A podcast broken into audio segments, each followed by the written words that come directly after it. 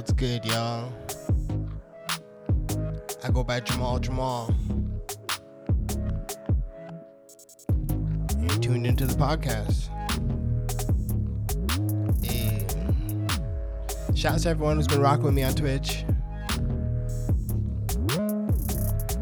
If you want to follow me, my username is DJ What's Next up there. But yeah, today I'm be telling you guys about my first couple months after I moved to Toronto and what that was like for me. So, before you guys stop listening, here's the episode.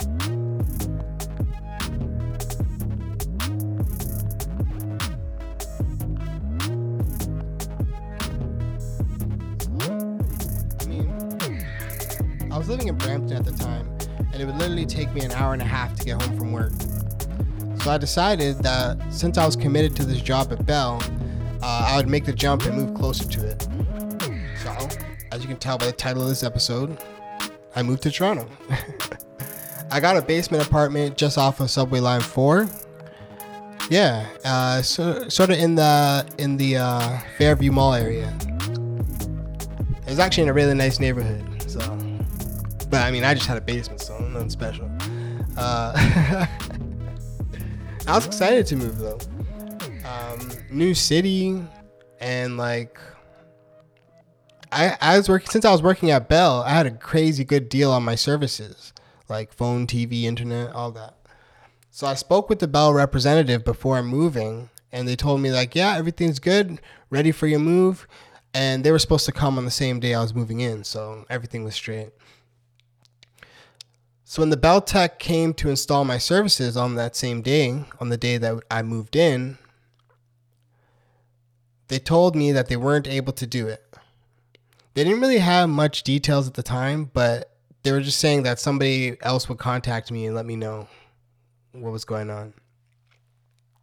So they called me back and they said, okay, there's some work that needs to be done outside and that they would send somebody to do it on Friday. And that was like, I think I was moving in on Tuesday, so it was like three days or something. So I'm like, okay, cool. So I didn't have internet till then, but yeah.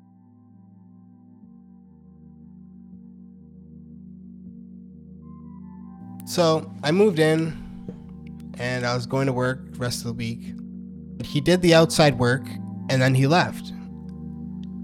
And a Bell represent called me and said, "Yep, the outside work is completed." And I would have to call call back Bell through the regular channels and book another install date. So I did that. And I coordinated that date with my landlord because he wanted to see exactly where uh, they were going to drill into the house because they needed to drill the line in, a new line in.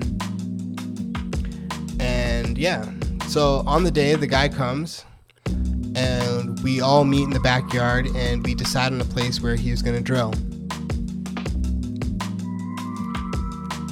But before he was able to complete the work, he informed us that the issue that they sent out to resolve was not resolved and that he would not be able to install it that day.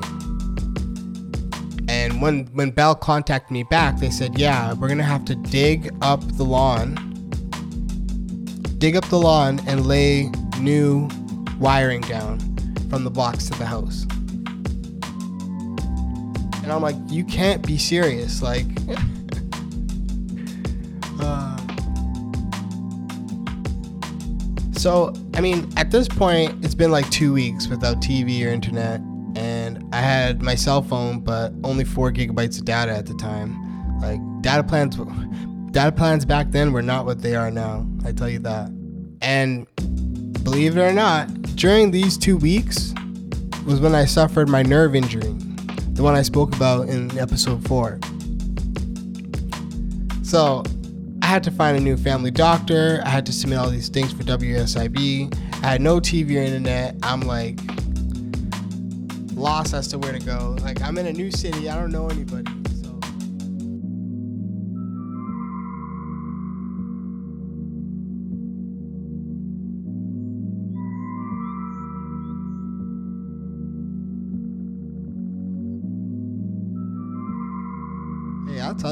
There's a lot of paperwork that goes involved with that. Like, I remember sneaking into to to Bell to use the computer system to print some of the stuff I needed, and I couldn't get in because my badge was expired. They canceled my badge, so I got in, got to my desk, but it wouldn't let me access my computer. And I'm like, damn. So I had to ask like some manager that was there to print off a sheet for me, and like, I don't know, it's kind of weird, yo.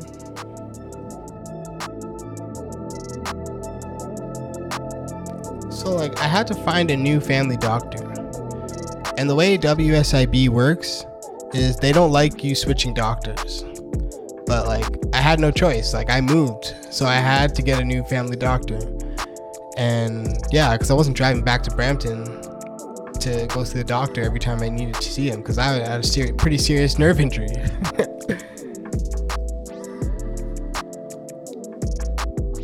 so I'm dealing with this injury stuff. I'm dealing with the with living in a new place, a new city, and I'm doing it without internet. So, just to close out the internet story, it took them two and a half months to get my services up and running. And, like, it wasn't like I could just uh, get Rogers and say, screw these guys. Um, because I needed the Bell services because I was supporting those systems, right? So,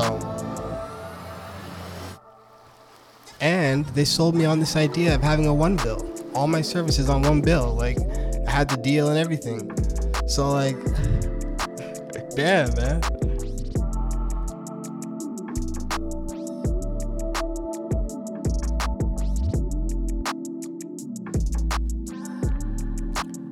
dealt for a very messy situation where like i couldn't like i don't know it was weird so during that time as you can imagine my cell phone data plan was over the limits. Like I only had four gigs, so I was way over my limit. And they wanted me to pay overage fees. And I was telling them like, nah, like you can't expect me to pay overage fees because like I don't even have anything else. And the funny thing is, is they still wanted me to pay for my regular services that I didn't have installed. So when they actually came to install my services, I advised the technician where we agreed to drill. And he told me, he's like, no, we can't drill there. We're going to drill, I'm going to drill in a better spot. And he chose a different spot to drill and drilled it. and while he's drilling the hole, my landlord pulls up and he walks over and like pushes the guy. And they get in like a shouting match. And like I was just like shocked as to what was going on. I was just like standing there like wide eyed, like, oh my goodness. And they're like arguing da, da, da, da, back and forth. It's like I told him to put the hole there. Da, da, da, da.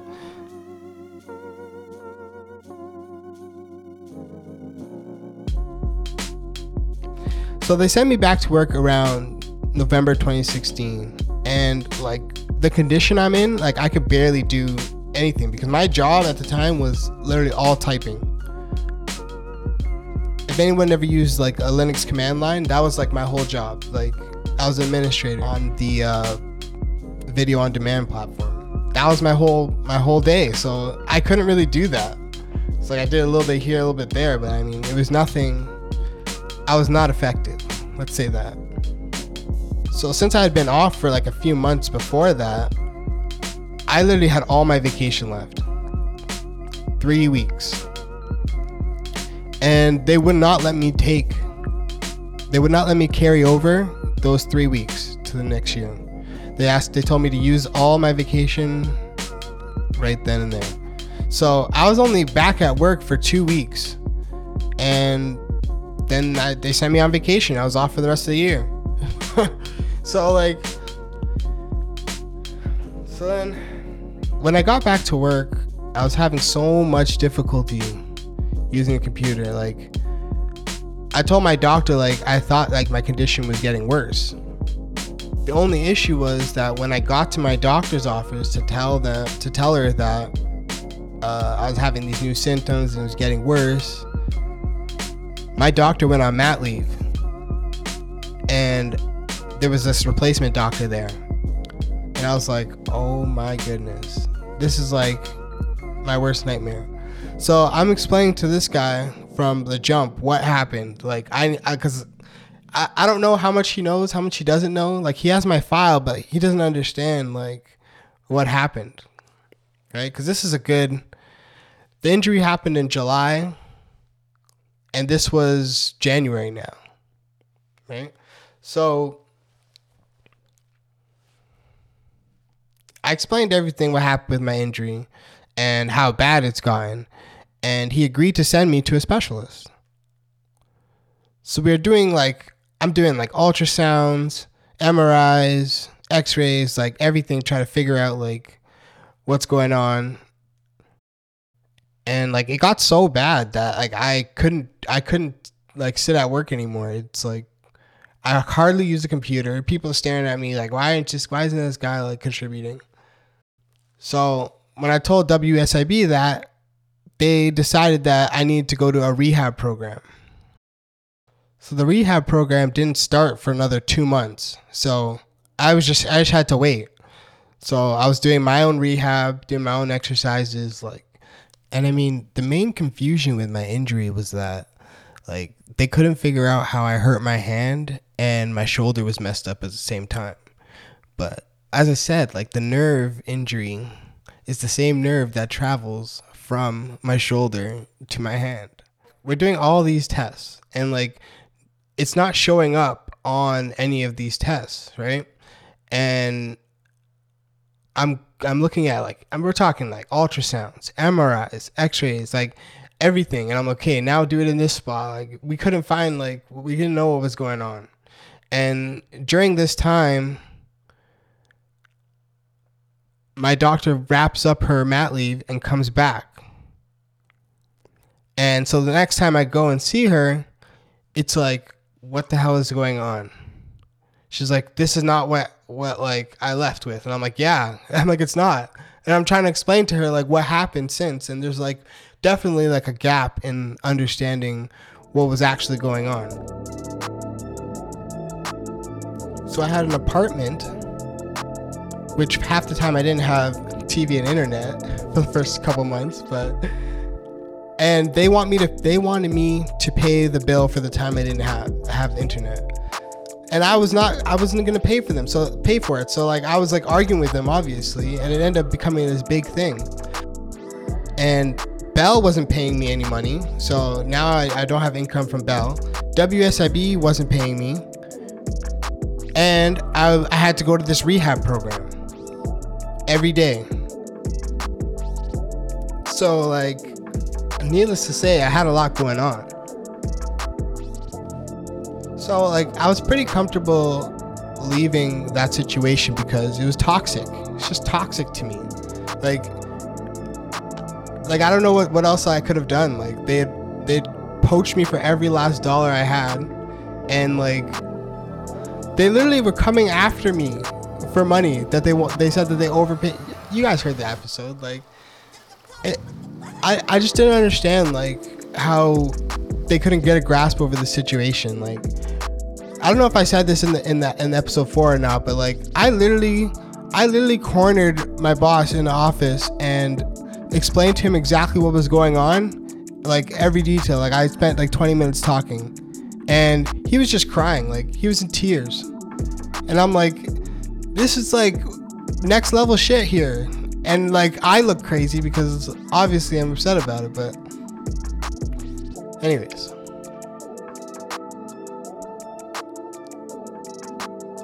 I ended up leaving Bell. And I was okay doing that because I ended up getting a job at, at um, the Woodbine Racetrack in the broadcast department. And to be honest, I should have known that this job was sketchy because they basically offered me the job in the room. Like, to be honest, I thought I thought they needed a broadcast professional engineering type of person. But really what they needed was an extra set of hands. Which is the if which if there's anything to take away from my injury, it's that I'm no longer an extra set of hands. Okay? I'm not. I'm not an extra set of hands. I literally learned nothing there. I learned nothing. I was I was literally just moving things from one part of the arena to the next. I mean, there's nothing wrong with that, but I'm still recovering from an injury here, so it's probably not the best thing for me to be doing. And like, I, you know, I, I kind of had the idea I could wear like a dress shirt to work, but like that wasn't the case because they wanted you to get dirty and shit.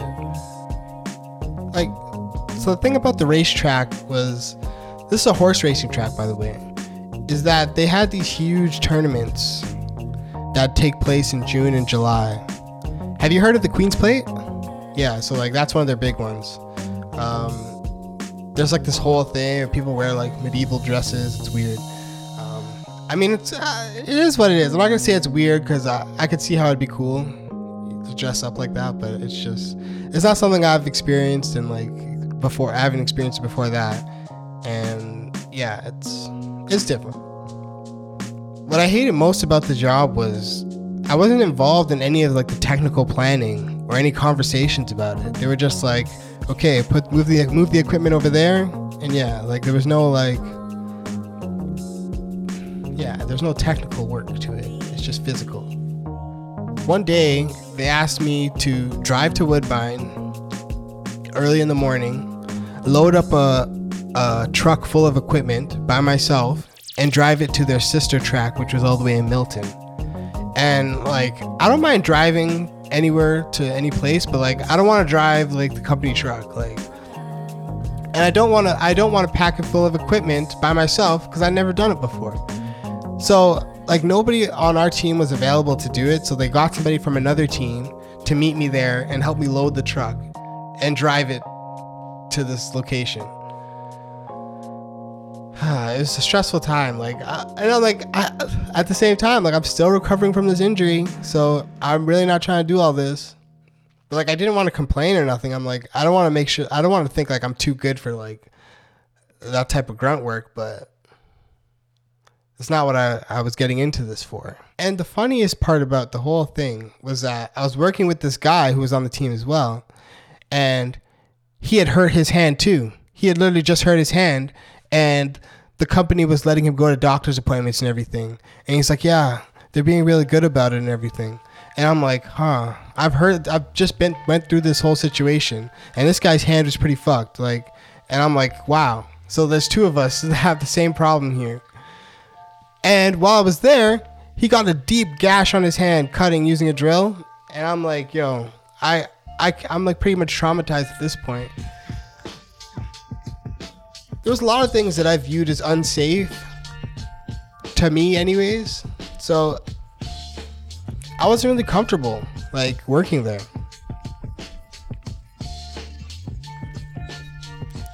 And most importantly, I know there's a lot of important things about this job, but hear me out.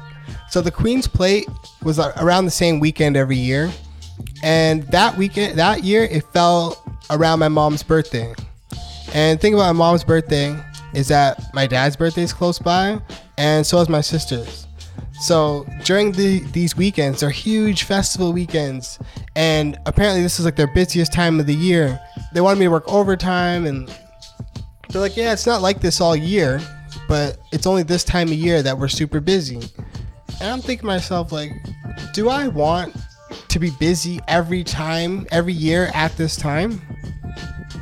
regardless of how non-busy like the rest of it is like at this time is this what i want to be busy doing and i had to honestly answer to myself no it's not uh, but i did feel unsafe doing that job it's just the way everything added up it just it didn't seem worth it worth it you know so i decided it wasn't for me so at the end of my probation i resigned I mean, they were pretty upset about it, but I mean, I was just honest with them, so there's not much more I could do. I was still DJing at the time, so I was pretty comfortable to quit without having like another job exactly lined up. So, yeah, that's sort of how it went. I was working full time as a DJ while I looked for another job. My job search was actually very difficult. Like I applied, I applied, I applied, and I ended up getting an interview at Rogers actually. And for those of you who don't know, Rogers is Bell's direct competition. And when I interviewed for Rogers, they made me feel real comfortable. You know, they they made me feel wanted. Like, like I wanted to join that team bad because of basically how they made me feel in the interview. and like I was I was lucky enough to get a second interview with the company. I was like, damn, like this might be real, like you know. So I go to my interview, and again, they make me really comfortable. They walk me around the facility. We're looking at all the different areas, um, sort of like giving me like it felt like an orientation. And they were asking me like what I knew about certain things and where where I think I would need training in, bring me up to speed on their systems. Um, because there was also a little bit of crossover from the Bell systems, like just sort of knowing the system architecture um, just sort of knowing what's different between the two and how they stack up against each other.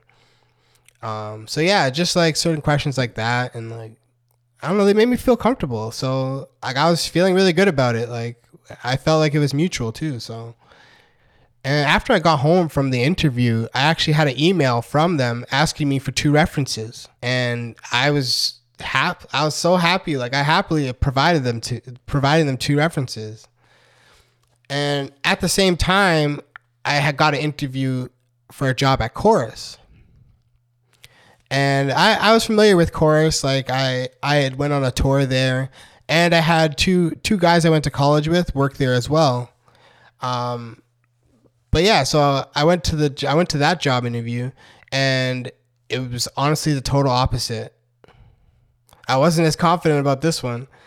I didn't think the interview went well at all which was okay to me because at the time, like I was like, okay, like I don't really think it went well, but I'm gonna get this job at Rogers, so I'll just do that.